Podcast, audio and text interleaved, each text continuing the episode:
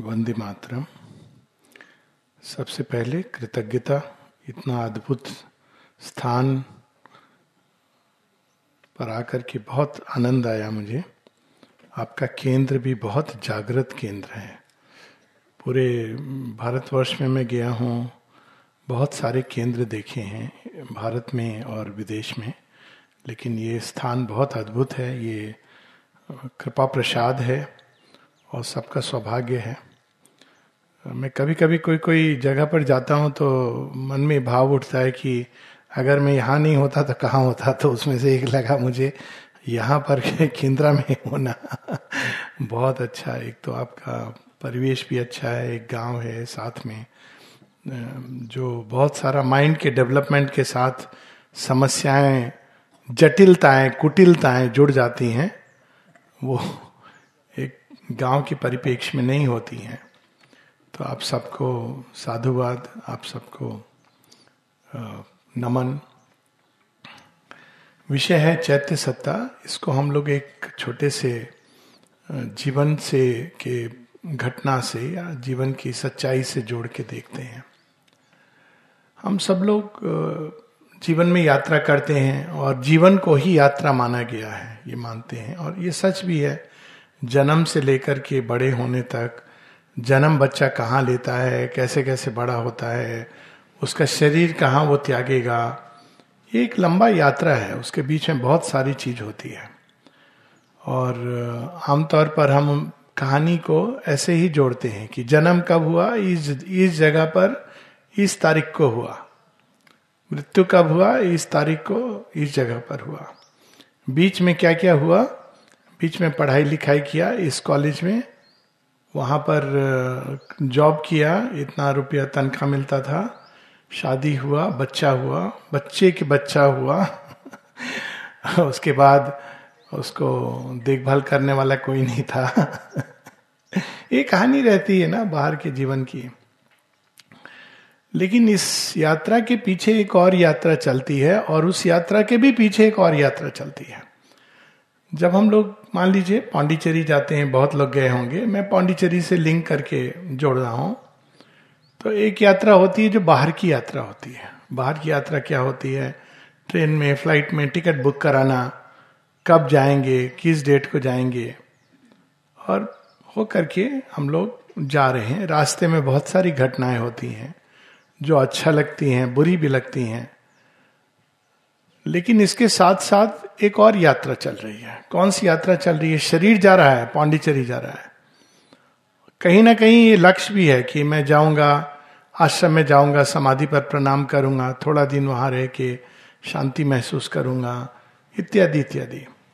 इसके पीछे एक और यात्रा चलती जिस पर हम लोग का ध्यान नहीं जाता है। वो यात्रा हमारा मन कर रहा होता है।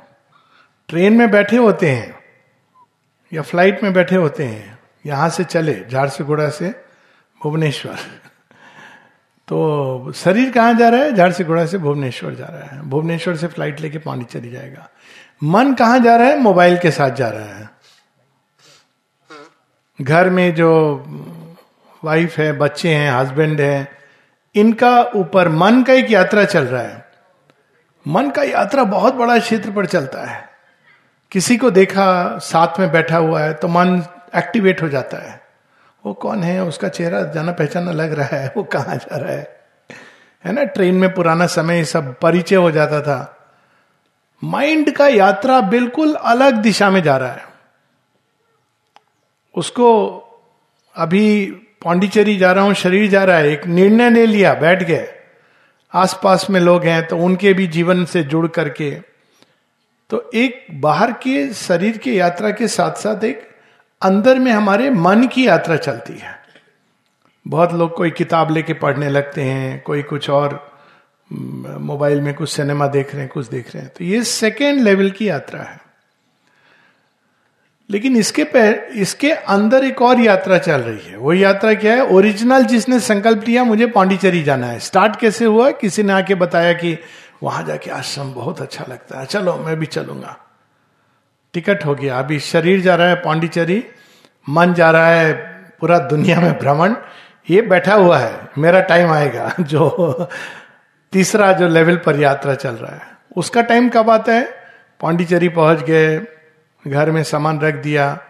उसके बाद चलो हम लोग अभी आश्रम चलेंगे। जब आश्रम के बाहर जाते हैं तो अचानक कोई तीसरा चीज़ आ जाता है, जिसके लिए पूरा ये सब बनाया गया था। समाधि में जाते हैं। उस समय मोबाइल कौन घर में क्या है, कैसे है, वो सब विस्मृत हो जाता है। कम से कम हो जाना चाहिए। कभी कभी वो भी बहुत कठिन होता है, क्योंकि माइंड हमारे बहुत सारी समस्याएँ करता है। एक माता जी की कहानी है। एक महिला मुझे बता रही थी। बता रही थी कि माँ के साथ, देखिए छोटी छोटी चीज़ में कितना कुछ सीखने को मिलता है। तो बता रही थी कि उनका चार साल का छोटा बच्चा था और वो उसके साथ में माँ से मिलने गई। चार पाँच साल का होगा। तो बच्चा तो बच्चा है, वो अपना माँ के रूम में भी इधर उधर ये देख रहा है, वो देख रहा है। तो इनको थोड़ा टेंशन हो रहा है कि माँ सामने है, माँ के पास जाके मैं अब खड़ी है, लेकिन वो बच्चा पर ध्यान जा रहा है तो उन, वो बार बार ए, इधर आ, उधर आ। तो माँ ने उनका सिर पकड़ा अपना गोदी में रख दिया। बोली he is my child also तुम चुप रहो, तुम अभी, तुम जिस लिए आई हो, तुम मेरा, उसको देखना मेरा काम है। वो मेरा पास आया ना, वो मेरा बच्चा है। आप वो करो जिसके लिए तुम आई हो। तो बताती फिर मैं भूल गई। थोड़ा देर बाद उठ के देखी, बच्चा भी शांत ऐसे देख रहा है कि क्या हो गया। फिर माँ ने उसको भी प्यार दिया। छोटी सी कहानी है, इसमें कई बहुत सारे चीज़ समझ आती हैं। इस कहानी में तो एक पहला ये समझ आता है कि कितना भी हमसे लोग जुड़े हैं बाहर से, लेकिन सबका यात्रा अलग अलग है, यूनिक है। साथ में भी ग्रुप बना करके जब चले गए आश्रम, समाधि पर प्रणाम कर रहे हैं, एक का अंदर में भाव आ रहा है, माँ मेरा बच्चा का परीक्षा है, दस दिन बाद। प्लीज़ देख लेना। और भी आगे फ़र्स्ट आ जाए। पता नहीं आजकल फ़र्स्ट आने का कुछ महत्व तो बचा है कि नहीं। कंपटीशन में निकल जाए। दूसरा कह रहा है, माँ, मेरा बहुत झगड़ा होता है। हस्बैंड है तो वाइफ का वाइफ है तो हस्बैंड का। माँ, इसको थोड़ा सॉल्व कर दो। तीसरा बोल रहा है जाकर के कि माँ थैंक यू यहाँ पर आ गए थोड़ा दिन रह के मेरा जॉइंट में बहुत पेन हो गया, आते आते। चौथा बोल रहा है, माँ, इतना कठिनाई से आज कुछ समय के लिए अंदर आपके पास आने का सौभाग्य मिला। क्या ऐसा नहीं हो सकता कि मैं हमेशा आपके पास रहूँ? और पांचवा कह रहा है कि माँ, मेरा सब कुछ आप ले लो। सब कुछ लेना क्या होता है भगवान का? हम मंदिर में ये सब होता है ना कि प्रसाद प्रसाद कैसे बनता है? जब मंदिर में लोग लेके जाते हैं तो एक बाहर से दोना में, पत्तल में कुछ नारियल, ये सब कुछ कुछ लेके जाते हैं। तो पुजारी क्या करता है? भगवान के पास ले जाता है, बाहर आके आपको वो पकड़ा देता है, उसमें थोड़ा रखेगा तो रखेगा। अभी क्या डिफरेंस आ गया? वही चीज़ है, वही भोजन है, लेकिन वो प्रसाद हो गया। वही चीज़ है। तो उसी प्रकार से माँ मेरा सब ले लो। फिर जब माँ सब स्पर्श करके वापस देती हैं तो प्रसाद बन जाता है। फिर एक व्यक्ति और आगे जाता है। माँ, मेरा लेके वापस वो नहीं दो। आपको जो देना है वो दो, या केवल वो दो, जो आपके सेवा में काम में आए। भक्ति दो, ज्ञान दो, श्रद्धा दो, वैराग्य दो। विवेकानंद जी का कहानी है, एक बार उनके परिवार में बहुत प्रॉब्लम चल रही थी। अब वो तो सब छोड़ दिए थे, सन्यास ले लिए थे। उनकी जो माँ है और बहन, उनके जीवन में ये प्रॉब्लम चल रहा था।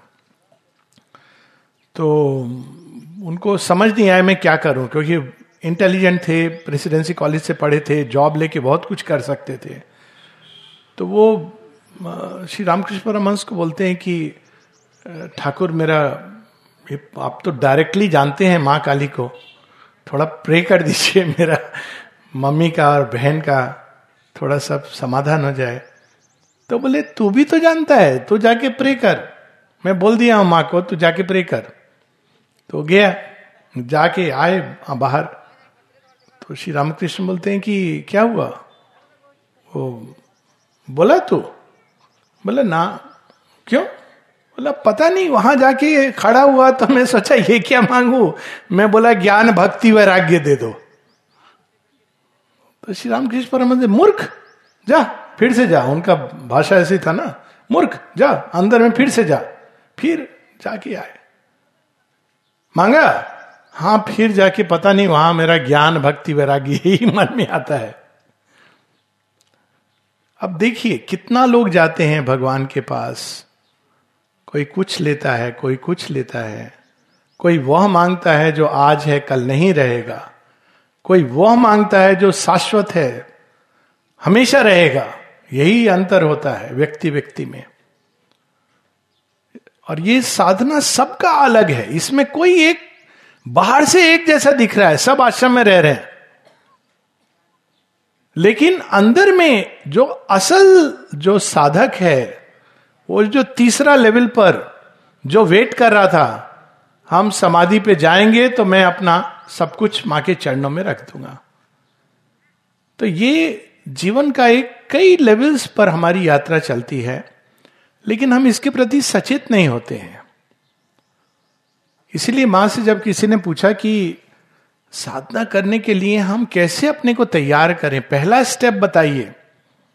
और बार बार माँ इस चीज़ को बताते हैं जगह जगह कहते पहला स्टेप पहला स्टेप है बी कॉन्शियस सचेत होना। अब बी कॉन्शियस का यही अंतर है। एक व्यक्ति गाड़ी में जा रहा है, जा रहा है वो समाधि पर जाके प्रणाम करने और उसके पीछे जो भाव है, आप उससे पूछोगे, कहाँ जा रहा है? बोलेगा, पांडिचेरी जा रहा हूँ, सुना है अच्छा जगह है। चेन्नई है, वहाँ से जाना होता है, पूरा बता देगा आपको। ट्रेन भी लेट चल रहा है, पता नहीं कब पहुँचेंगे खाना पीना वहाँ साउथ इंडियन मिलेगा। ये भाषा उसका दिमाग में चल रहा है। दूसरा से पूछेंगे, कहाँ जा रहा है? तो बोलेगा, मैं पढ़ा हूँ शेयरविंद माता जी के बारे में।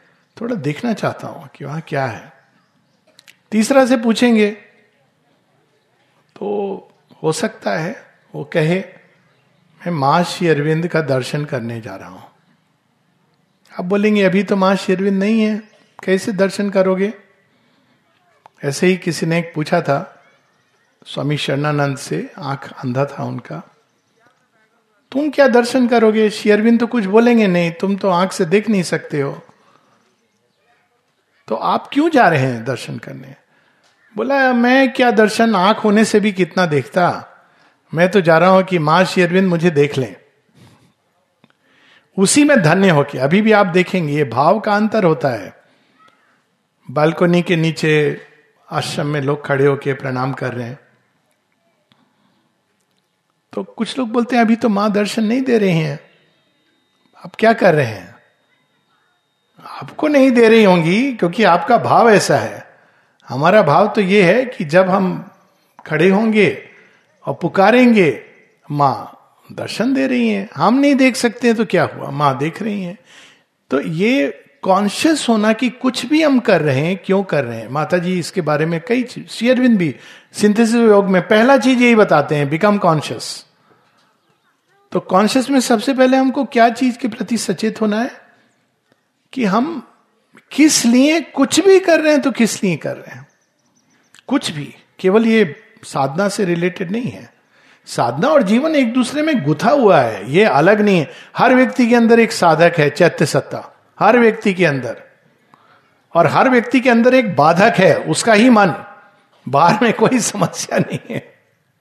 हर व्यक्ति के अंदर साधक भी है, हर व्यक्ति के अंदर बाधक भी है।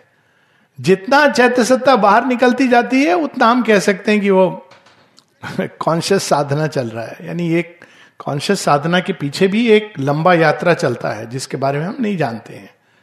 जैसे बच्चे होते हैं, आश्रम होके आ जाते हैं, उनको स्मरण नहीं रहता है। बड़े होके जब जाते हैं, कहते हैं हाँ मैं जब छोटा था, मैं मिला हूँ, अभी हाल में मिला एक एक लेडी फिफ्टी फाइव ईयर्स के बाद आई। वो कब आई थी? आठ साल की जब थी। माता जी का दर्शन करना चाहती थी, लेकिन नहीं कर पाई। पचपन साल बाद आई। तो मैं पूछा कि आप बोली कि मैं आठ साल की थी, तब आई थी। कुछ याद है बोली? कुछ याद नहीं है। अभी क्यों आए? अब मेरा अंदर में पूरा एक लंबा जर्नी हुआ उसका। इधर उधर चल के फिर अंदर में एक मंत्र दीक्षा हुआ उसका। कोई गुरु के पास गई, इधर गई। लास्ट में उसके हाथ में सावित्री आया एक साल पहले। और सावित्री पढ़ते पढ़ते उसको यह आया कि ये अद्भुत सावित्री इसको लिखने वाले उनके पास में जाऊँगी, केरला की। और फिर वो आई। अब देखिए अंतर क्या है?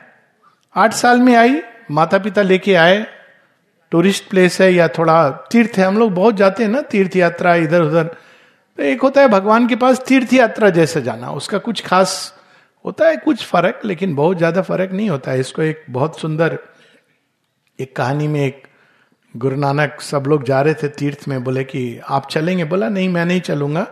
नहीं नहीं, वहाँ जाने से पवित्र हो जाता है। सब बोले, ठीक है, मेरा ये पोटली ले जाना उसको, जहाँ जहाँ जाओगे उसको डुबा के लेके आना। तो डुबा के लेके आए, बोले, अरे, ये तो अंदर में मैं करेला रखा था, वो तो और खराब हो गया। मैं तो सोचा था डुबाने से मिठाई बन जाएगा। तो ये फ़र्क होता है कि किस चेतना से हम कोई काम कर रहे हैं।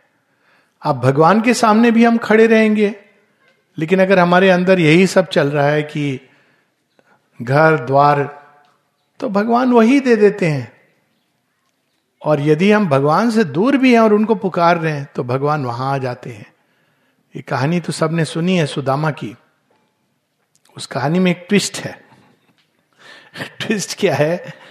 कहानी तो हम सब जानते हैं कि सुदामा की वाइफ उनको कहती है, जाओ जाओ, तुम्हारे दोस्त हैं, मित्र हैं श्री कृष्ण द्वारकाधीश हैं। वो तो कुछ भी कर सकते हैं। देखो, घर हमारा है, क्या हालत है घर का? जा करके थोड़ा आप उनसे कुछ लेके आओ। सुदामा आते हैं, लेकिन उनसे कुछ मांगा नहीं जा रहा है। कैसे बोलूँ? और श्री कृष्ण क्या उनका व्यवहार करते हैं? पाँव धुला रहे हैं, अरे मेरा मित्र आ गया अच्छा। तो बोलते बोलते भी कुछ बोल नहीं पा रहे हैं। लास्ट में कुछ कृष्ण जी पूछते नहीं है, सुदामा कुछ बोलते नहीं है तो उपहार दे के भेज देते हैं उनको। वो रास्ता में यही सोच रहे मैं अपना मित्र को बोला क्यों नहीं, बोल देता। अरे, भूल हो गया मेरे से। मेरा वाइफ क्या बोलेंगी अभी? इतना अच्छा मौका तुम खो दिए। कितना गुस्सा हो रही होगी, ये सब उसका दिमाग में चल रहा है। लेकिन श्री कृष्ण तो उनके हृदय का भाव पढ़ लिए हैं। तो जब वो जाते हैं तो उनका बहुत बड़ा घर और सब बन के तैयार है। अब देखिए, कहानी में क्या हुआ? कहानी में ये हुआ कि सुदामा के पास एक ऑप्शन था कि अभी मैं आ गया हूँ श्री कृष्ण मेरे मित्र हैं, क्यों ना मैं उनको सदा सदा उनका हो जाऊँ? लेकिन उनके दिमाग में क्या चल रहा था? मेरा घर, मेरा मेरा परिवार। तो श्री कृष्ण ने उनको वो दे दिया। हृदय का भाव पढ़ते हैं भगवान। बाहर का चीज़ से ज़्यादा। वो सब दे दिया। और फिर बहुत भाव विवल हुए। बोले, अरे, मैं गलत समझा अपने मित्र को, इत्यादि इत्यादि। और आप सबको पता होगा, इस कहानी का दूसरा पार्ट भी है कि वो अगला जन्म में एक असुर बन के पैदा होते हैं। शंखचूड़ जो पूरा श्री कृष्ण का बाहरी रूप उनके साथ था। अच्छे अच्छे देवता उनको जीत नहीं पाते हैं। ये एक दूसरा कहानी है, उसका पार्ट टू है। तो मुख्य चीज़ होता है कि हम किस भाव से, किस चेतना से कुछ भी काम कर रहे हैं। साधना अलग नहीं है जीवन से। जीवन के साथ साथ चलता है। जैसे रेलगाड़ी में शरीर भी जा रहा है मन भी जा रहा है और मन के भीतर कोई और चीज़ है, वो भी जा रही तीनों एक साथ जा रहे हैं। लेकिन तीनों का अलग अलग गंतव्य है। हो सकता है शरीर कह रहा हो, बहुत हो गया, बहुत मुश्किल है, कहाँ जाना? एक अद्भुत देखा हूँ, ये कभी कभी बहुत बार भगवान लोग बोलते हैं कि हमको इतना दिन क्यों नहीं जाने को मिल रहा है। उसके पीछे भी भगवान का एक इंटरेस्टिंग खेल होता है। महिला को मैं जानता हूँ जो अपना बारह साल से अपने बच्चों को सबको बोल रही है, मुझे ले चलो, पांडिचेरी एक बार जाना है मुझे। वो लोग, कौन जाएगा ये उम्र में? कैसे जाओगे? ये सब करके डिले कर रहे थे। फिर उसको कैंसर हो गया, पूरा बॉडी में स्प्रेड हो गया तो उसको ले करके आए। तो लेके आए तो अभी वो तो चल नहीं सकती है, बहुत दवाई खा रही है स्ट्रेचर पर। तो मेरे को मिले कि कुछ अरेंज हो सकता है समाधि पर जाने का। मैं बोला हाँ पूछा मैं परमिशन लेकर के, चार लोग उठा करके उनको स्ट्रेचर में लेकर के गए। और उसके लिए वो जो मोमेंट था, मुहूर्त था, वो अद्भुत मुहूर्त था। वो समाधि में जगह जगह टच करना चाह रही है, इसे हाथ बढ़ा करके माँ माँ माँ, मुझे बुला लिए, माँ। और कुछ दिन बाद शरीर छोड़ दी। लेकिन जो लोग उसका साथ में एंबुलेंस में आए, देखे ऐसा लग रहा था कि कोई अद्भुत अंदर में एक अलौकिक भाव, अद्भुत भाव। जैसे कोई संत महात्मा के वो संत महात्मा नहीं थी, नॉर्मल लेडी थी। लेकिन अंदर में वो भाव, जो चैत्य का भाव था, वो बाहर इतना प्रबल रूप से निकला था कि जो आश्रम में रहने वाले लोग ऐसा कहने लगे, अरे, हम लोग यहाँ रहते हैं, लेकिन इस तरह का भाव नहीं आता है। तो पहले हम लोगों को अपने मोटिव के ऊपर, क्या मोटिव है हमारा जीवन जीने का? ये प्रोसेस टेक्निक बाद में है। योग एक प्रोसेस मेथड टेक्निक नहीं है कि बैठ करके चलो, हम लोग यहाँ ध्यान करेंगे। वो बहुत बात का चीज़ है, वो अपने आप होता है। उसके लिए कोई सिखाने की ज़रूरत नहीं होती। हम जीवन क्यों जी रहे हैं? हमारा जीवन जीने का मोटिव क्या है? और उस मोटिव को, मंतव्य को, उसको भगवान पढ़ते हैं। उनको हम डिसीव नहीं कर सकते हैं। माता जी एक जगह बोली है you want to deceive the divine हम लोग तो खुद को भी डिसीव करते रहते हैं, खुद को भी धोखा देते रहते हैं। माँ का सेवा कर रहे हैं। यही तो सबसे बड़ा प्रॉब्लम हो गया। माँ का सेवा। जैसे हम लोग नहीं होंगे तो माँ का सेवा नहीं होगा। वो तो अवसर देती हैं। ये सौभाग्य है, कृपा है। कौन कर सकता है माँ का सेवा? तो ये मोटिव मोटिव बहुत इंपॉर्टेंट है आध्यात्मिक जीवन में। हर चीज़ के अंदर। विवाह कर रहे हैं, क्यों कर रहे हैं? बच्चे हो रहे हैं, क्यों कर रहे हैं हम? स्कूल में जा रहे हैं, क्यों जा रहे हैं? काम कर रहे हैं, क्यों जा रहे हैं कर रहे हैं? गृहिणी है, खाना बना रही है, क्यों बना रही है? एक होता है कि क्या करूँ, मेरा ये किस्मत है। मुझे तो खाना ही बनाना है। देखो, मेरा हस्बैंड का कितना अच्छा है, वो जब चाहे पौंडीचेरी चला जाता है। मालूम नहीं, वो खाना बनाते बनाते सोच रही होगी, माँ, मेरा भाग्य ऐसा क्यों है? मुझे क्यों नहीं बुलाते? वो ज़्यादा माँ उनके करीब है। एक कहानी है रियल स्टोरीज है, ये कहानी नहीं है। एक बहुत इंटेलेक्चुअल व्यक्ति, दिव्य जीवन पढ़े लाइफ डिवाइन ये सब अपना वाइफ के साथ में। वो आते रहते थे। एक बार उनकी वाइफ ने भी बोला, एक बार मुझे भी लेके जाइए। तो लेके आए। तो उनको डाउट हो रहा था। माँ से जब परमिशन बोले कि मैं तो आता हूँ, लेकिन मेरा वाइफ भी आना चाह रही है, लेकिन माँ वो तो बुद्धू है, उसको कुछ समझ उमझ नहीं है, पढ़ा लिखा नहीं है। माँ ने कहा ब्रिंगर तो जब वो लोग दर्शन के लिए क्यों में खड़े हुए माता जी का तो ये अम्बे माँ को घर में बैठ के पूजा करती थी। उनका मन में आया कि लोग कहते हैं कि ये जगन माता है। बहुत सिंपल, माने लाइव डिवाइन नहीं पढ़ी कुछ नहीं। ये लोग कहते हैं कि ये जगन माता है। मैं थोड़ा देखूँ, जगन माता है क्या? वो तो अपना जो मंत्र करती थी, डिवाइन मदर को इन्वोक करने का, वो मंत्र शुरू की। माँ ने सब काम छोड़ करके देखा उसके तरफ़। तो उसको लगा अच्छा कुछ तो है। फिर बोली, ये कोइंसिडेंस माने मन मन में ऐसे हो सकता है। दो बार की, तीन बार की। उसको अंदर में स्पष्ट हो गया कि ये डिवाइन मदर है। जाके वहाँ पर खड़ी होती है माँ के सामने तो माँ कहती है सो नाउ यू नो अभी हो गया विश्वास, अब समझ गई। यस मदर चली आई। एक हफ़्ता बाद जाने का टाइम आया। हस्बैंड है जॉब कर रहे हैं, बहुत बड़ा। जगह जगह जाके उनको लेक्चर देना है, क्या करना है तो। बोले, चलो, हमारे जाने का। बोला, मैं तो नहीं जाऊँगी। तुम नहीं जाएगी? क्या करेगी तुम यहाँ? तो कुछ पढ़ी लिखी नहीं है, कुछ तुम क्या करेगी यहाँ पर? मैं तो नहीं जाऊँगी। मैं तो यहीं रहूँगी। अब प्रॉब्लम हो गया। तो बोले, बोली, एक बार आप माँ से पूछ लो। माँ मना करेंगी तो मैं चली जाऊँगी। माँ से पूछने गए। माँ हस्बैंड को बोलते हैं let her stay you go तो ये साधना का आउटर क्वालिफिकेशन नहीं है। बहुत लोग सोचते हैं ऐसे शर्विंदो बहुत बड़े, अरे माय गॉड इतना फिलोसोफर दार्शनिक, इतना बड़ा बड़ा पुस्तक लिखे हैं। इसको हम कैसे पढ़ेंगे? लोगों को लगता है पढ़ने के बाद हम कुछ कर सकते हैं। लेकिन वो एक और पुस्तक लिखे हैं शेयरविंद बड़ा बड़ा पुस्तक जो बहुत कॉम्प्लिकेटेड जो सरल है, उनके लिए एक और पुस्तक लिखे, उसका नाम है प्रेम। माता जी का एक वाक्य है हु कैन अंडरस्टैंड श्योर बिंदु कौन समझ सकता है श्योर बिंदु को? His teaching is he is vast is the universe and his teaching is infinite वो तो विश्व विराट है। ब्रह्मांड जैसा उनका विशाल है। और उनका जो टीचिंग है, वो उसमें तो इतने लेयर्स हैं कि आप जाते चले जाएँगे, अंत नहीं है। अनंत है उनका शिक्षा। तो बताती कौन समझ सकता है? The only way to come a little close तो माँ हम क्या करें? The only way to come a little close is to love him and give oneself unreservedly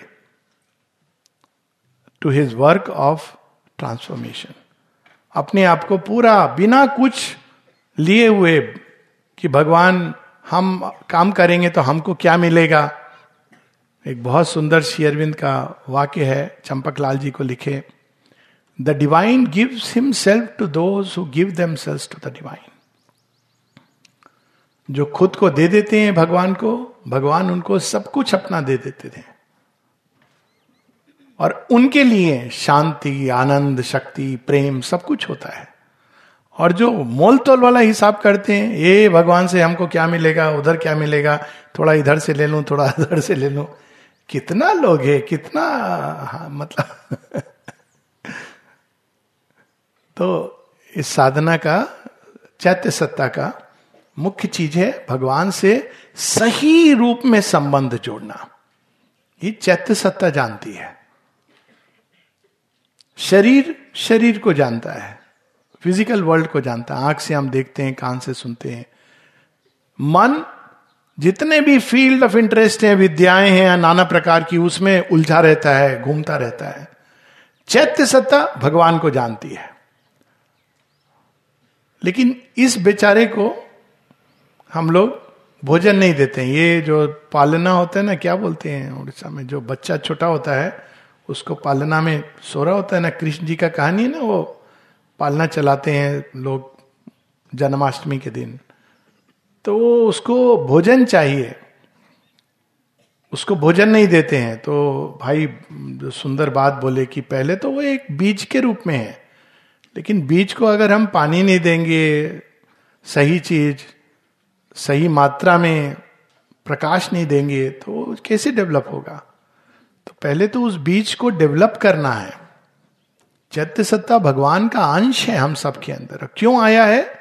उसको हम ये देखें कि जब पहला सृष्टि प्रारंभ कैसे होती है? एक हम बहुत श्याम, वो एक है, अनेक बनना चाहता है। तो अपने ही जैसा, जैसे वृक्ष के अंदर से बहुत सारे बीज, वो बीज क्या बनेंगे? उसी वृक्ष के जैसे बनेंगे। तो अपने ही अंदर से बहुत सारे बीज, अनेकों अनेकों अनेकों, कोई लिमिट नहीं है, वो प्रकट होते हैं। जैसे अग्नि जब भड़कती है तो छोटे छोटे चिंगारी हर एक चिंगारी अग्नि का ही स्वरूप है, लेकिन वो छोटी है। लेकिन वो थोड़ी बड़ी होगी तो आग लगा सकती है, चिंगारी भी। तो सबके अंदर ये चिंगारी, बहुत सारे बीज रूप में, और उस बीज के अंदर वही सब गुण हैं, जो भगवान के अंदर है। क्योंकि उसी के, उन्हीं की चिंगारी है। उसी के अंदर भगवान के अंदर जो पूरा ज्ञान, सर्वज्ञता है, उसके अंदर बीज रूप में है। सर्वशक्तिमान वही बीज रूप में उसके अंदर है। भगवान के अंदर जो आनंद है, वही बीज रूप में इसके अंदर है। जो प्रेम है सृष्टि के लिए, वो भी उसके अंदर बीज रूप में है। जो सौंदर्य है, शांति है, वो सब बीज के अंदर बंद है। और इस बीज को अब डेवलप करके क्या बनना है? भगवान बनना है। एक भगवान, अनेकों अनेकों भगवान, लेकिन अंतर यह है कि वहाँ पर वो अपने फॉर्मलेस स्टेट में है। ये जब बीज बड़ा होगा तो form the one in who is in formless state becomes many through forms रूप, आकृति, अद्भुत प्लान है, देखा जाए तो। इसीलिए फॉर्म बनते हैं। वो माया का सारा जो एक अलग एक विज्ञान है।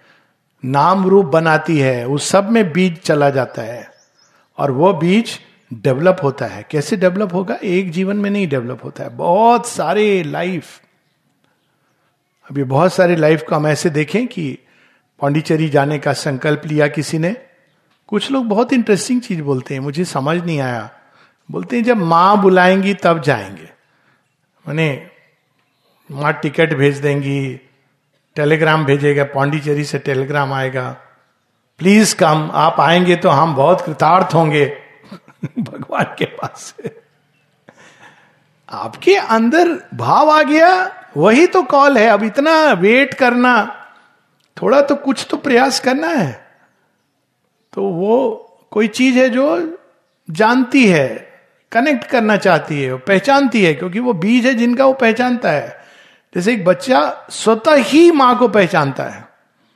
एक पुराने समय के पिक्चर्स आते थे फ़िल्म कि जब ये कृष्ण की भी कहानी है यशोदा और देव की माता की। तो पुराने समय में एक फ़िल्म आते थे बच्चा बिछुड़ गया माँ से।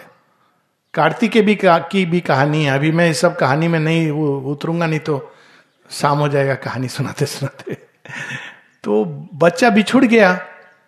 बहुत समय बाद उसको कोई माँ, पिताजी बड़ा किए।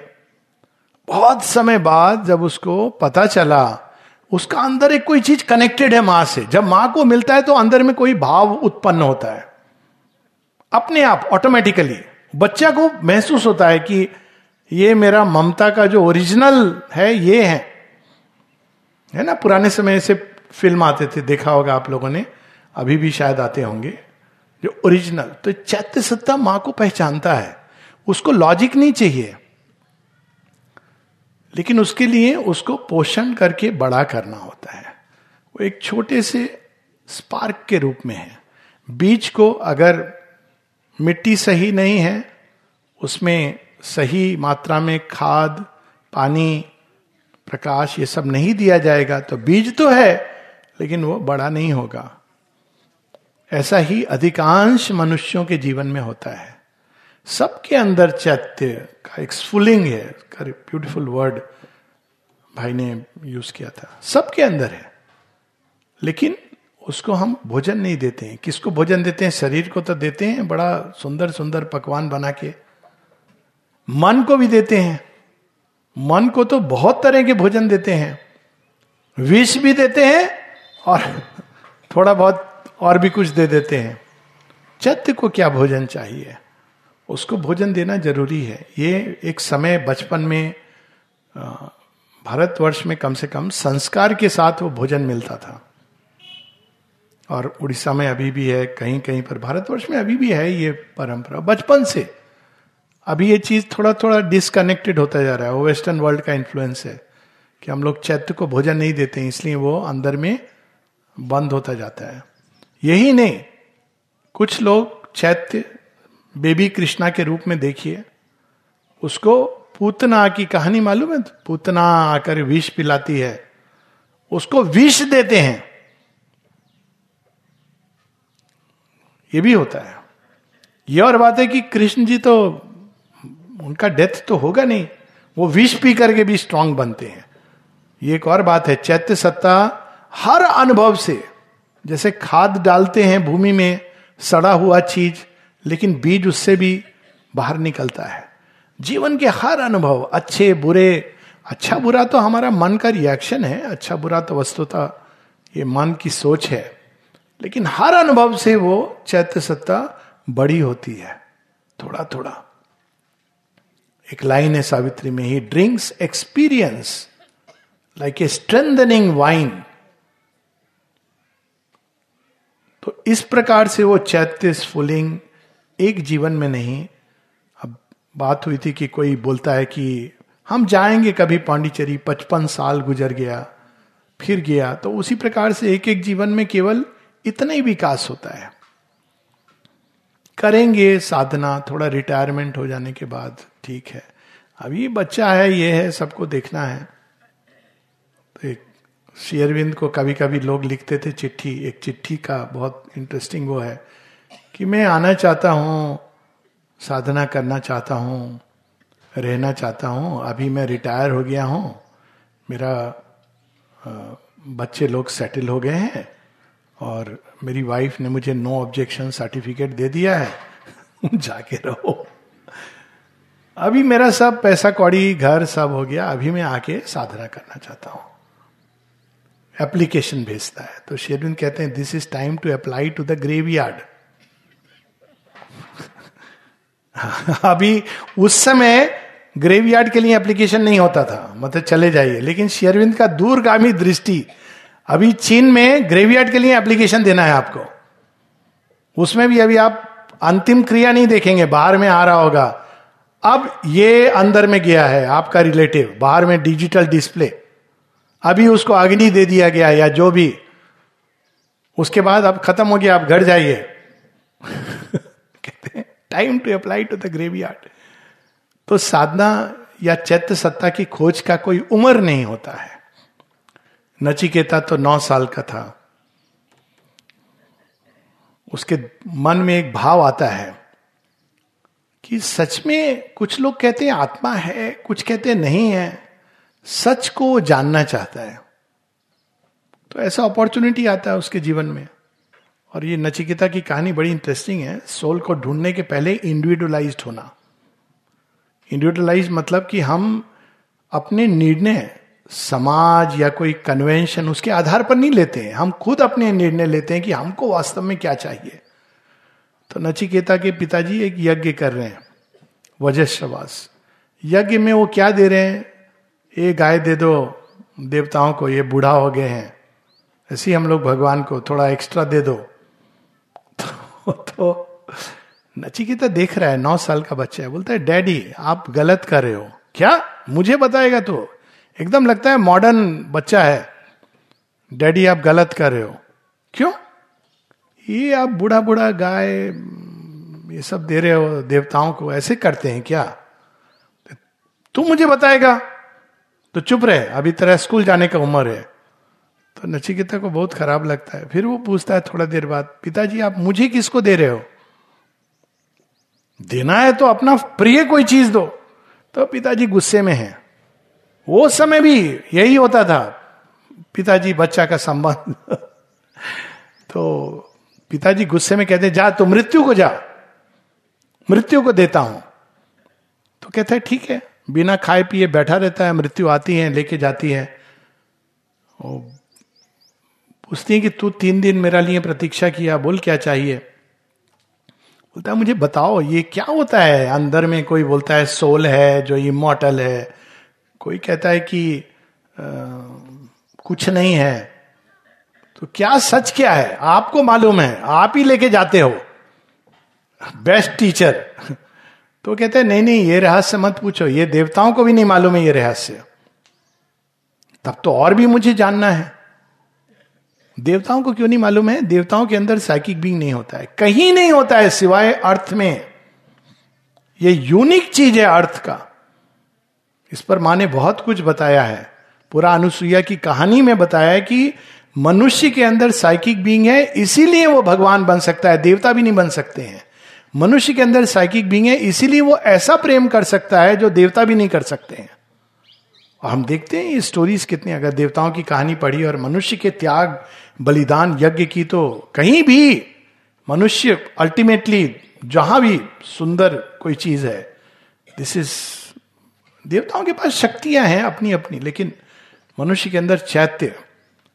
तो यमराज कहते हैं, तेरे को मैं बहुत सारा घोड़ा, गाड़ी, ये सब दे रहा हूँ ये क्यों पूछ रहा है? बोलता है, नहीं नहीं, आप जो दे रहे हो कल ले जाओगे। बोला हाँ ये तो काल के अधीन है। आज दूँगा, कल ले जाऊँगा, लेकिन लंबा टाइम के लिए दे दूँगा। कहते हैं, नहीं नहीं नहीं, मुझे ये नहीं चाहिए, मुझे परमानेंट चीज़ चाहिए। तो बहुत खुश होते हैं, कहते हैं, तूने श्रेयस और प्रेयस में श्रेयस का चुनाव किया है।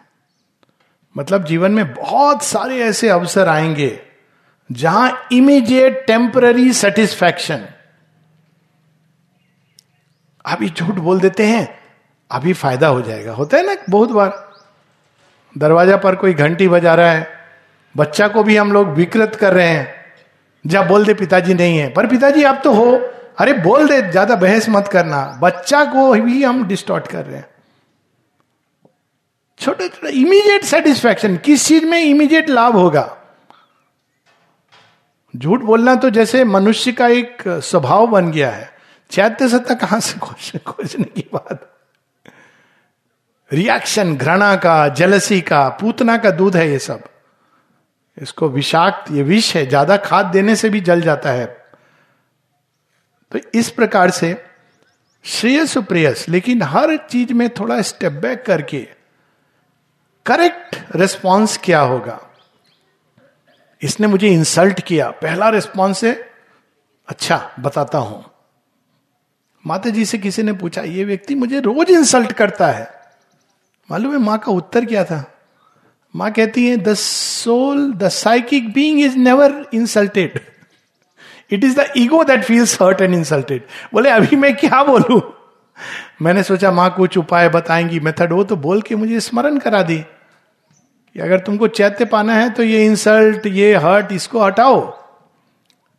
हमारे डीपेस्ट रिस्पॉन्स क्या होगा? कोई भी घटना होती है, बहुत सारी होती है जीवन में। कोई कुछ कह देता है, कुछ लॉस हो जाता है, बहुत मेहनत से कुछ आपने जमा किया है, चला जाता है। जो मन कुछ चाहता है, वैसा नहीं होता है जीवन में। तो उस समय हमको श्रेयस और प्रेयस।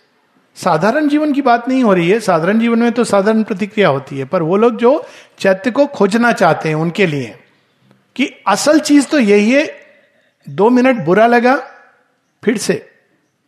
मैं उसको ढूंढू जो परमानेंट है। लॉजिकल भी है। टेम्पररी चीज़ कितने दिन रहेगी? परमानेंट को ढूंढो। परमानेंट वो इमोटल है। वो शेरविंद कहते हैं immortal in our mortal poverty जितना भी नाशवान वस्तु है, वो पावर्टी है। है, ये नहीं कि उसको कह रहे कि तुम इसको फेंक दो, नहीं, उसको, वो है, बहुत अच्छी बात है, उसका उपयोग भी करो, लेकिन उसके लिए मत जियो। चेंज द मोटिव बहुत एक जगह लिखते हैं ना, वो डाइनिंग रूम में लिखा भी है। Eat for living do not live for eating मानव संबंध में, इसलिए नहीं कि मैं डोमिनेट करूँगा, मेरा बात माना जाएगा। ये मानव संबंध का आधार नहीं है। मानव संबंध में भी, वो भी एक चैत्य सत्ता है। उसके अंदर भी विकास होना है, भगवान का किस तरह से डील करना है। ये सबसे हम, जब एक शेरविंद का पूरा लेटर है psychic self control of speech ये छोटी छोटी चीज़ है। क्रोध करना, किसी के लिए कुछ भी बोल देना, वाणी का संयम, ये सब पैकेज है। लाइफ में हम कैसे डील करते हैं हर घटना में उससे ये हमारी रियल चीज़ बाहर निकलती है। उसका भोजन है। हर बार जब हम क्रोधित होते हैं तो चैत्य सत्ता के ऊपर माँ बताती है, जैसे फूल होता है ना, उस पर बहुत सारा धुआँ चला जाए, वो हालत होता है। और हर बार जब हम क्रोध को क्षमा से डील करते हैं, एक बचपन में हम लोग कहावत पढ़े थे, और उसका बहुत, अगेन, हर कहावत का एक बाहरी रूप है, एक दूसरा। क्षमा बड़न को चाहिए छोटन को उत्पात। जो, छोटे होते हैं वो तो उत्पात करते हैं। जो बड़े होते हैं वो क्षमा करते हैं। लेकिन इस इस कहावत का जो दूसरा सेंस है जो क्षमा करते हैं वो बहुत विशाल होते हैं। वो बच्चे में भी उम्र से कोई लेना देना नहीं है। श्री राम जी को देखिए कृष्ण को देखिए लास्ट में जाकर के कह रहे पाँच गाँव दे दो ज़्यादा कुछ नहीं मांग रहा हूँ मैं। क्षमा देखिए। इतना सब कुछ हो गया है। द्रौपदी का चीर हरण पूरा वनवास, द्यूत क्रीड़ा, धूर्तता सब हो गया है। कहते हैं, मुझे पाँच का बाकी मैं देख लूँगा। क्षमा का क्या पराकाष्ठा है? हाँ। फिर एक समय आता है जब अधर्म के खिलाफ आप चैत्य सत्ता के लिए मुख्य चीज़ जो आधार होता है जीवन का, धर्म होता है। उसके आधार पर वो कार्य करती है। फिर वो पर्सनल ये सब नहीं लाती है। वो धर्म के स्वरूप को जानती है। धर्म एक चैत्य का जो आधार है जीवन जीने का, वो मॉरल साइंस का किताब नहीं है। चैत्य का आवाज़ और मॉरल कॉन्शियस में अंतर है। मॉरल क्या है? राइट रॉन्ग दो पार्ट, समाज ने कुछ नियम बना दिए, उसके अनुसार आपको चलना है। चैत्य कैसे करता है? जो चीज़ मुझे भगवान के निकट ले जाएगी, जो चीज़ भगवान के बाहर प्रकट होने में सहायता करेगी, वह मैं स्वीकार करूँगा, वह करूँगा। जो चीज़ दूर ले जाएगी, उनके प्रकट होने में सहायता नहीं करेगी, बाधा करेगी, उससे मैं दूर रहूँगा और अगर आवश्यकता पड़ा तो प्रतिकार करूँगा। चैत्य का केवल यही भाव है, उसको और कोई इंटरेस्ट नहीं है। यही है ना, गीता का प्रारंभ वहीं से होता है ना, अर्जुन का कितना मॉरल स्टैंडर्ड्स है, मेरे दादा, मेरे गुरुजी, मेरे कौन कौन सब, उनके खिलाफ में कैसे शस्त्र उठाऊं, मधुसूदन? तो वो बताते हैं कि ये सब ठीक है, लेकिन जो क्षत्रिय होता है, वो धर्म के लिए लड़ता है। अपने व्यक्तिगत लाभ के लिए नहीं लड़ता है। तो ये जीवन में परिवर्तन चेंज लाना, कि कोई भी मैं जीवन में काम करूँगा, संकल्प लूँगा, वो केवल इसलिए कि जो सत्य है, जो धर्म है, जो न्याय है, जो प्रेम है, वो प्रकट हो और मेरे व्यक्तिगत जीवन में भी और समाज के जीवन में भी। और जो कुछ उसको दूर ले जाता है, उससे वो दूर रहेगा अपने चुनाव में। अब समस्या आती है कि ऑल और नन में लोग उलझ जाते हैं। ऐसे तो मैं नहीं कर सकता हूँ। कोई नहीं कह रहा है कि आप आज से सारे समय निर्णय लेंगे तो वही काम। बहुत बार इंसान गिरता है, नहीं होल्ड कर पाता है, झूठ कह देता है, लेकिन उसको धोखा नहीं देना चाहिए अपने आप को। माँ बताती है सिंसेरिटी के लिए पहला स्टेप है, खुद को धोखा मत दो जस्टिफिकेशन मत दो। अरे गुस्सा आ गया, वो मुझे ऐसा बोला, गुस्सा नहीं आएगा। नहीं, गुस्सा आ गया, मन मन में, उसको कुछ बोलने की ज़रूरत नहीं है। मेरा अंदर ये पार्ट ना वीकनेस है ये मेरे अंदर। गुस्सा बहुत जल्दी आ जाता है। अब आप इस पार्ट को माता जी को ऑफ़र कर रहे हैं। माँ, ये जो भाग है ना, इसको थोड़ा स्ट्रांग बनाओ, ठीक करो, शांति लाओ मेरे अंदर। तो ये बहुत बार ये प्रोसेस चलता है। इसीलिए जब हम चैत्य के खोज में निकलते हैं तो माँ बताती हैं कि जैसे आप जर्नी पे, यात्रा पे जाते हैं ना, अभी पौंडीचेरी जा रहे हैं, कहीं भी हिमालय ट्रैकिंग, हिमालय जा रहे हैं तो यात्रा में आप बैक पैक कुछ ज़रूरी चीज़ एसेंशियल चीज़ लेके चलते हैं, कम से कम। टॉर्च होना चाहिए स्विस नाइफ होना चाहिए, साथ में एक ऐसा कुछ क्विक कैलोरी देने वाला चिक्की या जो भी बनता है, वो सब होना चाहिए। भोजन वोजन नहीं भी है तो वो काम हो जाएगा। पानी होना चाहिए। और भी जो टॉर्च बहुत ज़रूरी है। तो उसी प्रकार से जब हम यात्रा पे निकलते हैं इस खोज का तो कुछ चीज़ है जो हमको अपने अंदर डेवलप करना चाहिए। क्यों? ये लंबा यात्रा है। माता जी कहती हैं, ये यात्रा को कि it is like discovering new continents चैत्य का डिस्कवरी ऐसा नहीं है कि ट्रेन टिकट लेके हम पहुँच गए, वहाँ मिल गया। बीस साल, तीस साल लेकिन यह है कि ये जीवन जीवन चलती रहती है तो कंपाउंड इंटरेस्ट के साथ नेक्स्ट लाइफ में हमको भगवान दे देते हैं। लेकिन साथ में हमको कुछ चीज़ों को डेवलप करना होता है, हमको बैक पैक में भरना होता है। बैक पैक होता है ना, आप ट्रैकिंग पर जा रहे हैं। टॉर्च कौन सा टॉर्च चाहिए? फेथ माता जी बताती हैं faith is the surest guide in darkest days torch का कहाँ ज़रूरत होता है? अंधकार में। तो जीवन है, अंधकार आएगा, अच्छी चीज़ होंगे, बुरे, जैसा बताया, कठिनाई आएगी तो टॉर्च उधर कहीं सांप बैठा होगा काटने के लिए तो फेथ फेथ को डेवलप करना, ये कल भी बात हो रहा था। श्रद्धा एक इतना ट्रेजर है कि इसको माँ कहती resist all temptation to lose it उसके लिए क्या करना होता है? उन लोगों का संग, साथ जो श्रद्धा से भरे हैं। और उन लोगों से थोड़ा सोशल डिस्टेंसिंग बना के रखिए, या मास्क पहन के रहिए, जो अश्रद्धावान है, जो शंका डाउट इससे भरे हैं। कुछ लोग समझते हैं ये बहुत इंटेलिजेंट काम है, कोई डाउट है, हम उससे डिस्कस करेंगे डिबेट करेंगे। ये मॉडर्न माइंड का डिज़ीज़ है, सत्य को डिस्कशन डिबेट से नहीं जान सकते वो एक खोज है। वो ठीक है डिस्कशन डिबेट एक एक स्टेज में आदमी करता है but one cannot find that way ये आज नहीं, बहुत पुराना ये सब जान, जिन्होंने भी खोजा है, श्रद्धा से। श्रद्धा कैसा होना चाहिए? अडिग।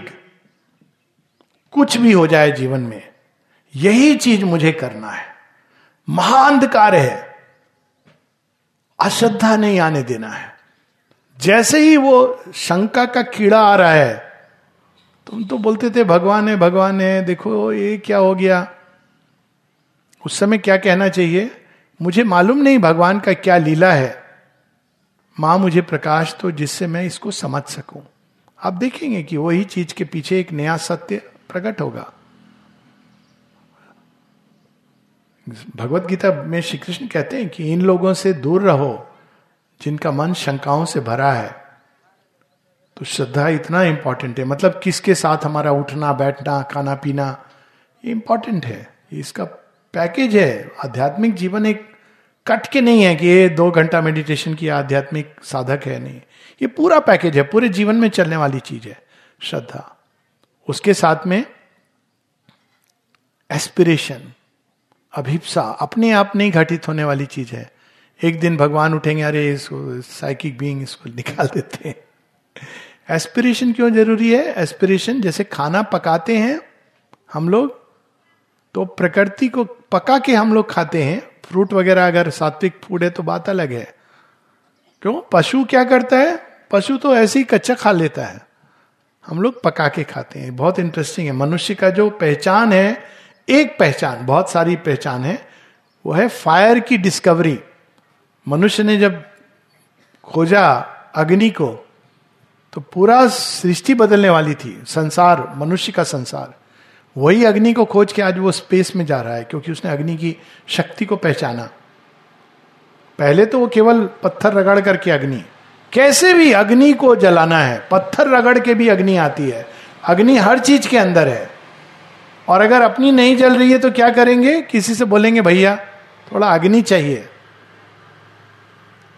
तो ऐसे लोग हैं, ऐसे स्थान हैं, केंद्र बनते हैं, वहाँ तो महायज्ञ होता है। वहाँ जाएँगे तो कौन जाने? अपने आप हमारी अग्नि जल जाए। बहुत ज़रूरी है चैत्य सत्ता की खोज में जाने के लिए। एस्पिरेशन जो होता है ना, जब हम लोग सेंटर जाते हैं तो हम लोग के यहाँ तो प्रचलन है। अगरबत्ती पकड़ा दिया जाता है। अपने आप कोई दे देता है। तो वैसे अगरबत्ती में क्या है? अगरबत्ती में अग्नि भी है और परफ्यूम भी है। परफ्यूम इज़ फेथ वो दूर करती है बहुत सारे बाधाओं को जो अगर नॉन टॉक्सिक अगरबत्ती है, जैसे पांडिचेरी आश्रम में तो वो तो एक पूरा विज्ञान है, उसमें मैं नहीं जा रहा हूँ। स्मेल का विज्ञान। ऐसी स्मेल है, ऐसी ध्वनि है, जो पॉजिटिव चीज़ों को आकर्षित करती है और ऐसी स्मेल और ध्वनि वगैरह जो दूर करती है नेगेटिव चीज़ों को। चित्र हैं, ये सब, ये पूरा एक विज्ञान है। परंतु मूल रूप ये कि एस्पिरेशन रोज जब अवसर मिले एस्पिरेशन ये नहीं कि बैठ करके कोई पर्टिकुलर टाइम पर आलती पालती मार करके, भगवान ये सब नहीं देखते हैं कि इसका कमर कितना सीधा है। अंदर की आग जलाने के लिए थोड़ी कोई समय चाहिए। जब मौका मिले, इसको बोलते हैं अखंड ज्योति जलना। धुनी रमाना, ये सब शब्द सुने, वो धुनी रमा के बैठ गया। धुनी रमा के बैठ गया मतलब क्या? अंदर में वो ये लेके बैठ गया कि अभी भगवान को नहीं पाऊँगा तो उठूँगा नहीं। अब वो सब काम कर रहा है, लेकिन अंदर में ये इंटेंसिटी चल रही है। तो ये होता है धुनी रमाना, अखंड ज्योति जलाना। वो ज्योति, अखंड ज्योति तो एग्जिस्ट करती है ब्रह्मलोक में, लेकिन वही ज्योति को अपने अंदर धारण करना।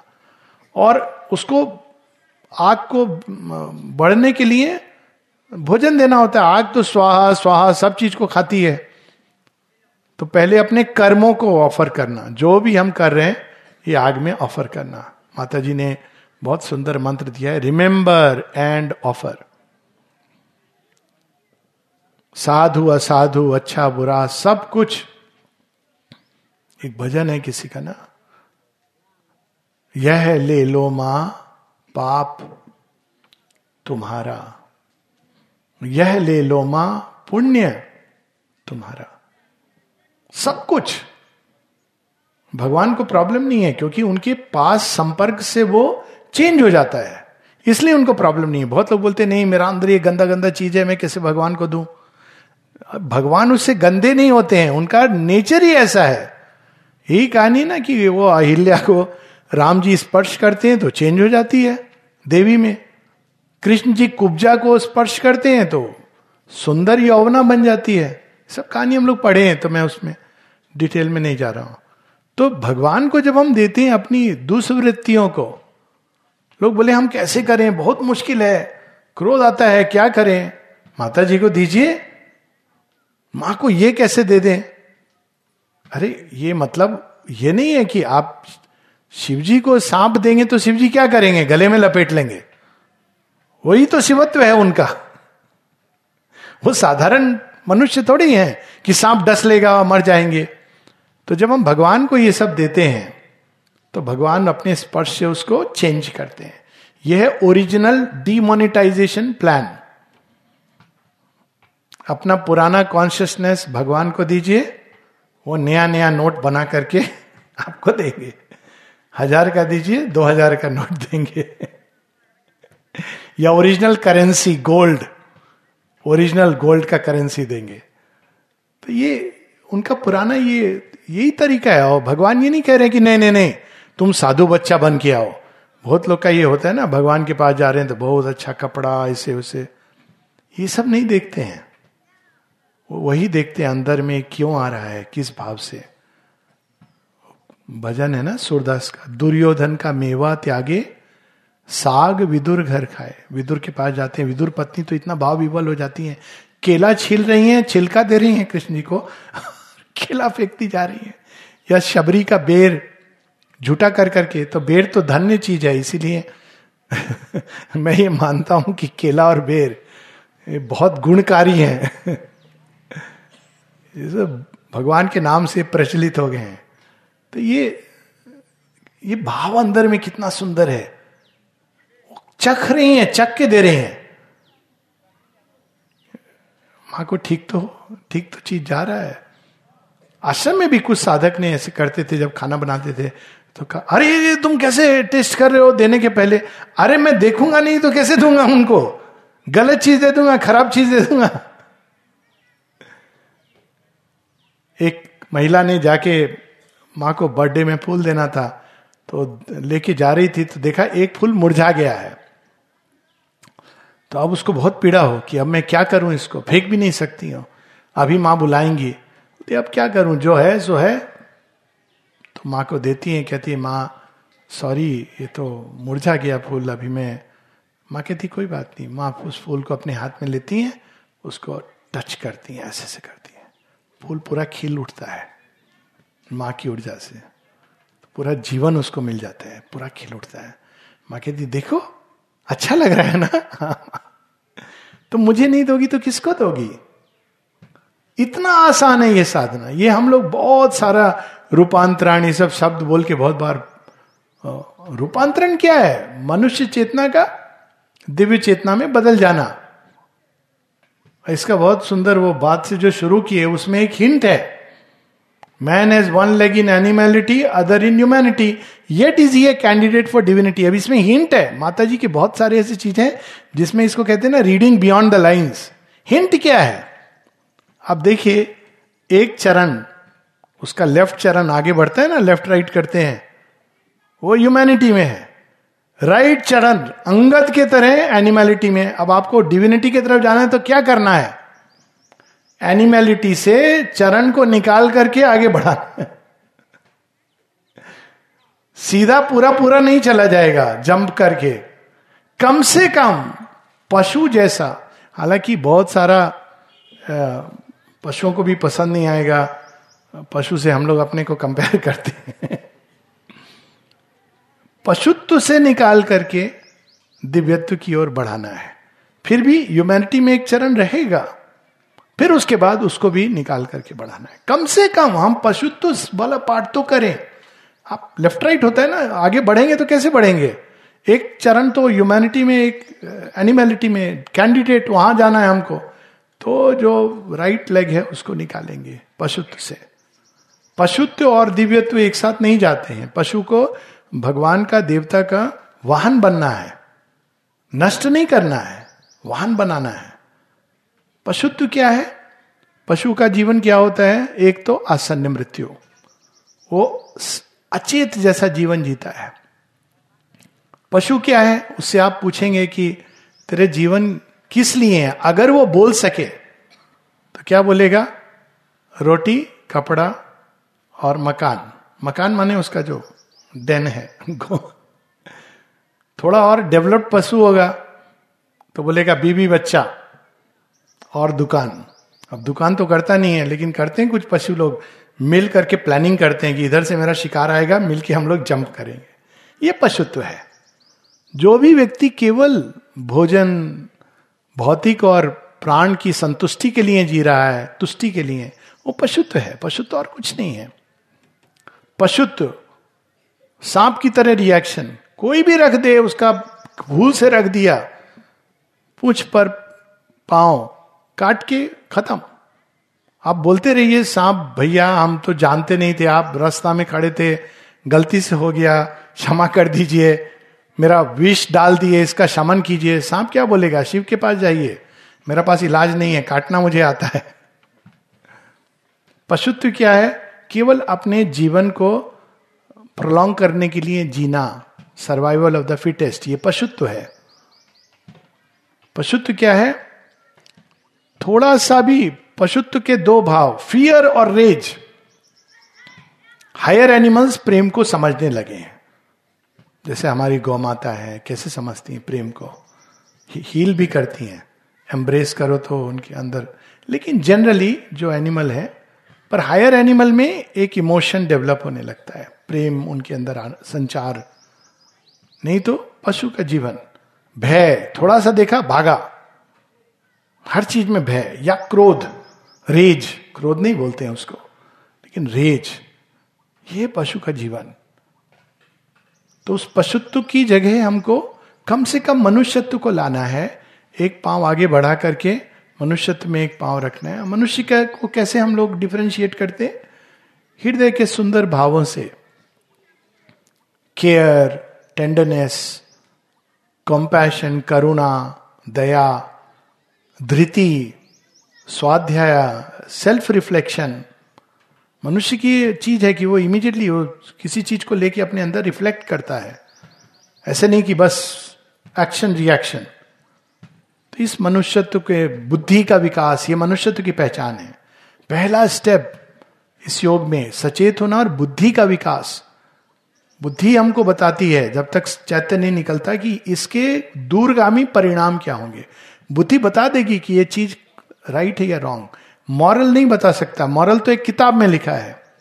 लेकिन बुद्धि हमको बताती है कि what is the right thing to do और वो राइट right एक धर्म के कंटेक्स्ट में बताती है।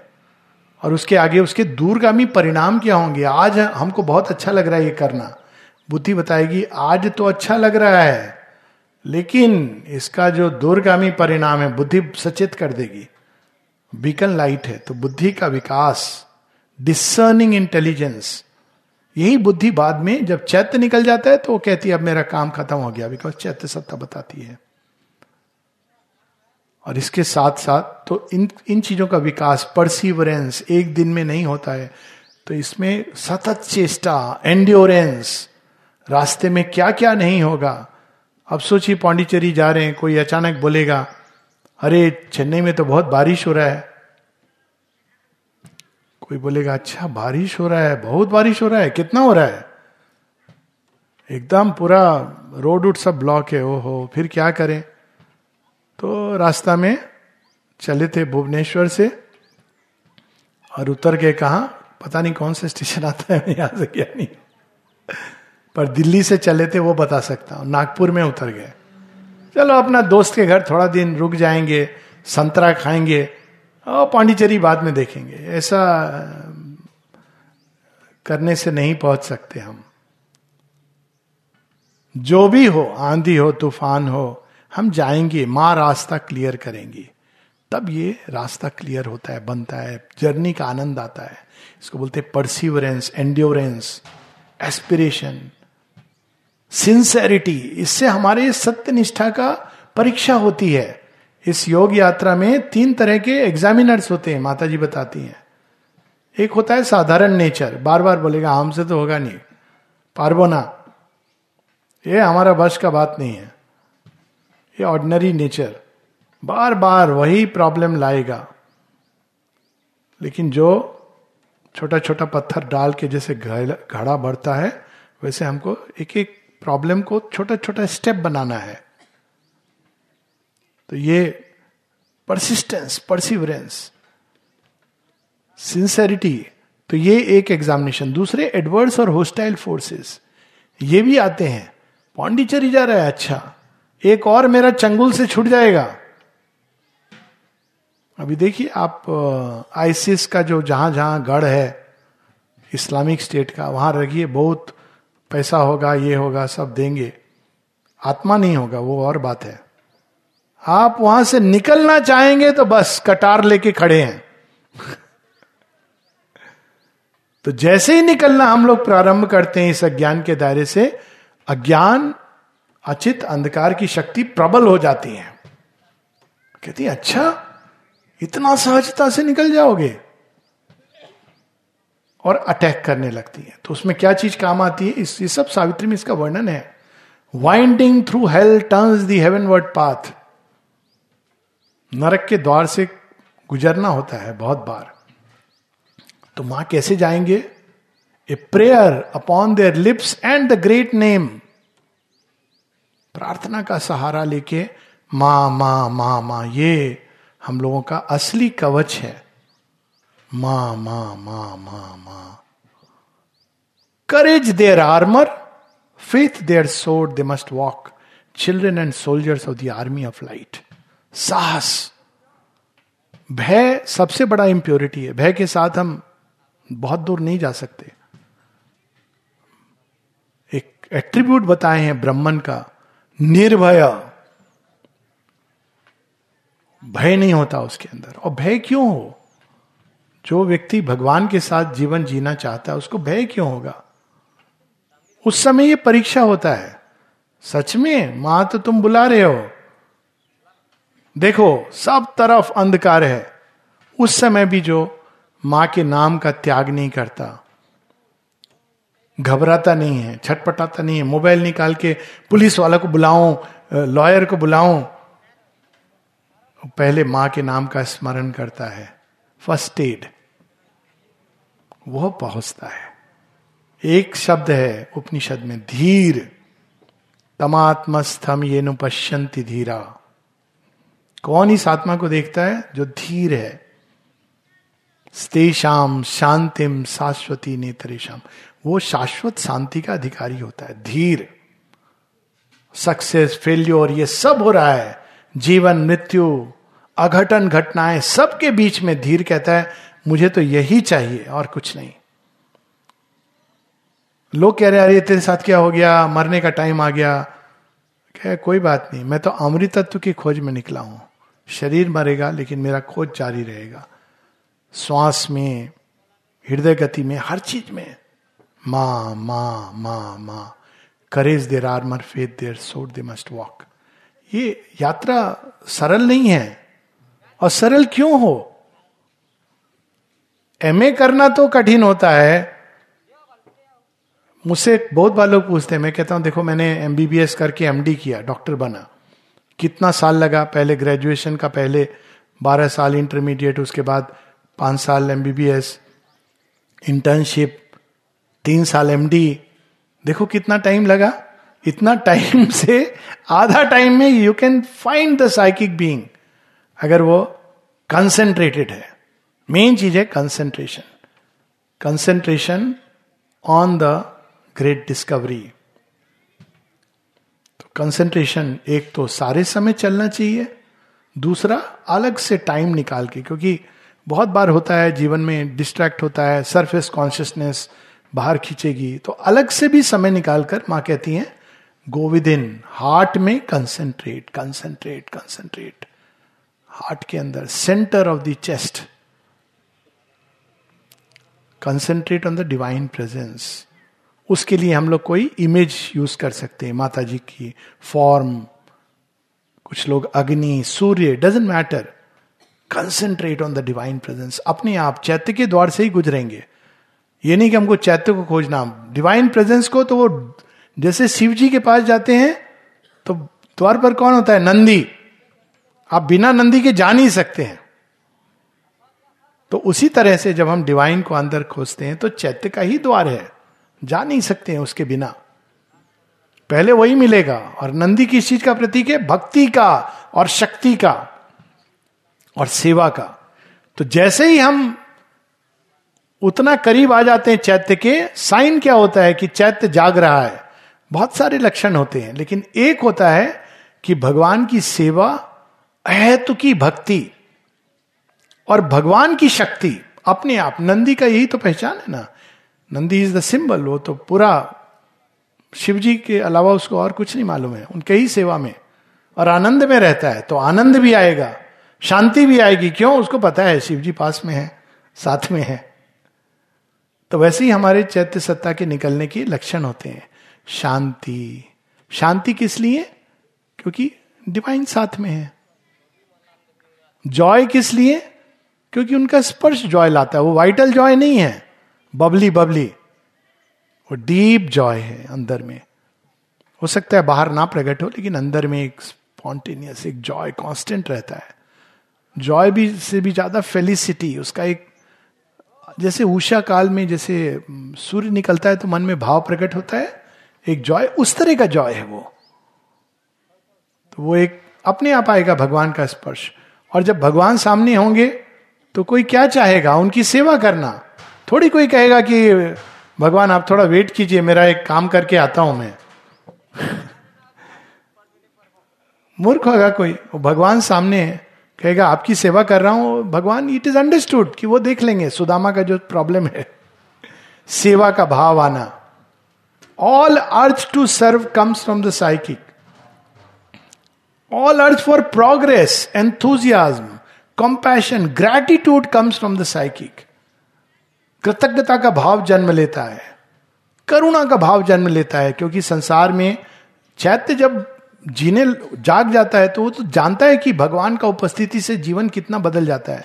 तो जब मनुष्य को देखता है कि पीड़ा कष्ट में है तो उसको दुख होता है, अलग तरह का दुख। ये नहीं, वो बेचारा का ये छिन गया, वो छुन गया, नहीं। उसको दुख होता है कि लोग कॉन्टैक्ट क्यों नहीं कर रहे हैं असल चीज़ को? उसका जो करुणा है, गरीब अमीर दोनों के लिए होता है। क्योंकि वो देख रहा है कि अज्ञान में मनुष्य क्यों जी रहे करुणा वो होती है, बुद्ध की करुणा। कि मनुष्य अज्ञान में क्यों फंसा हुआ है? अपना मर्ज़ी से क्यों चिपक रहा है उसके साथ? कृतज्ञता का भाव। कृतज्ञता किस लिए? केवल इसलिए कि मैं हूँ और भगवान है और हम दोनों का सुंदर संबंध है। कृतज्ञता इसलिए नहीं कि मेरा जीवन में यह घटित हो गया थैंक यू पाँच सौ रुपया का प्रसाद, तिरुपति में जाके हम बाल छोड़ देंगे। ये कृतज्ञता नहीं है। तो कोई भी कर सकता है। कृतज्ञता की अब मैं तुम्हारा हूँ। तो ये भाव अपने आप स्पॉन्टेनियस नॉलेज ऐसा कहा जाता है नंदी की कहानी में कि शिव जी तो ट्रांस में है, लेकिन आप नंदी के कान में कुछ कहोगे तो शिव जी सुन लेते हैं। ऐसा कहा जाता है। इसीलिए हमारे यहाँ एक परंपरा थी, उसका रियल मीनिंग तो भूल गए हम लोग। आपने कभी देखा होगा, यहाँ पता नहीं, गाँव में एक गाय या बैल को लेकर के लोग घूमते थे। और कुछ पूछना होता था तो उसको सवाल करते थे। मैं एग्ज़ाम में पास होऊँगा कि नहीं? अगर गाय ऐसे करती थी मतलब नहीं होगा। आई हैव सीन इट ऐसे करती थी तो मतलब हो जाएगा। तो वो क्या, वो भगवान का जो ज्ञान है उसके माध्यम से प्रकट हो रहा है। तो ये तो एक खैर, लोक प्रचलित परंपरा है, लेकिन जो भक्त होता है भगवान का, भगवान उसकी वाणी को यूज़ करते हैं, उसके कर्म को, हाथ, पाँव, सब कुछ, वो उपयोग करते हैं। उससे बड़ा जीवन का और क्या रियलाइजेशन हो सकता है। तो सारा ज्ञान अपने आप चैत्य के द्वार से आने लगता है। प्रेम, कैसा प्रेम होता है चैत्य का? भगवान के चरणों में। और सबको फिर क्या करेगा? सबके अंदर वो वैसे प्रेम करेगा कि उसके अंदर भी भगवान है। क्योंकि चैत्य यूनिवर्सलाइज कर देता है डिवाइन को, हर किसी के अंदर। केवल मनुष्य नहीं, कुत्ता, बिल्ली पेड़, पौधा, सबके अंदर उसको एक सेंस होती है जो बताती है कि इसमें भी भगवान है। तो संबंध उसका जो जुड़ता है, पृथ्वी के साथ बहुत सुंदर जुड़ता है। अगर इंसान का केवल चैत्य भी जाग जाए तो जीवन बदल जाएगा, व्यक्तिगत भी और सामाजिक जीवन भी, क्योंकि हर किसी के अंदर हम इस भाव से जीने लगेंगे। तो ये ये सारी चीज़ें चैत्य के जागते ही सेवा, समर्पण, सब नेचुरल हो जाता है। लेकिन कंसेंट्रेट तो कंसेंट्रेशन हृदय के सेंटर में और और गहराई में। कभी उतर पाएँगे, कभी नहीं उतर पाएँगे, अंदर में कोई बात नहीं है। ट्राई और इसके साथ दूसरा चीज़ जो चलता है, जिसके साथ हम लोग रुकेंगे, क्योंकि मेरा सॉरी मैं यही बोला, मेरा ये प्रॉब्लम है। फिर बोलने, रुकना कब है? Suddenly I saw it is eleven just one more thing concentration के साथ रिनंसिएशन त्याग। क्या त्यागना है? कोई बाहर का चीज़ नहीं त्यागना है। माता जी कहती हैं, पहला तो हम लोग त्याग के बारे में क्यों नहीं बोलते हैं? अगर तुमको अभी ये फीलिंग हो रहा है कि मुझे कुछ छोड़ना है तो तुम तैयार नहीं हो। अपने आप छूट जाता है। आप अमृत फल चखने के बाद में आपको वो लट्ठो लट्ठो पता नहीं यहाँ होता है कि गुड़ का वो मिठाई बनता था, उसको कौन खाएगा? छूट जाता है। लेकिन साथ में एक और रिनंसिएशन है, और वो यही है, वो एक छोटी कहानी उसके साथ हम लोग समाप्त करेंगे। एक पूरा रात तीन दोस्त नाव को चलाते रहे, लेकिन नाव घूमता रहा, बढ़ा ही नहीं। तो सुबह में वो टायर्ड होके सो गए। सुबह में नाविक आया, बोला, अरे, क्या हुआ? बोला, ये कैसा नाव है तुम्हारा? चलता नहीं आगे। बोला, नहीं, बिल्कुल चलता है, गलत बात मत बोलिए।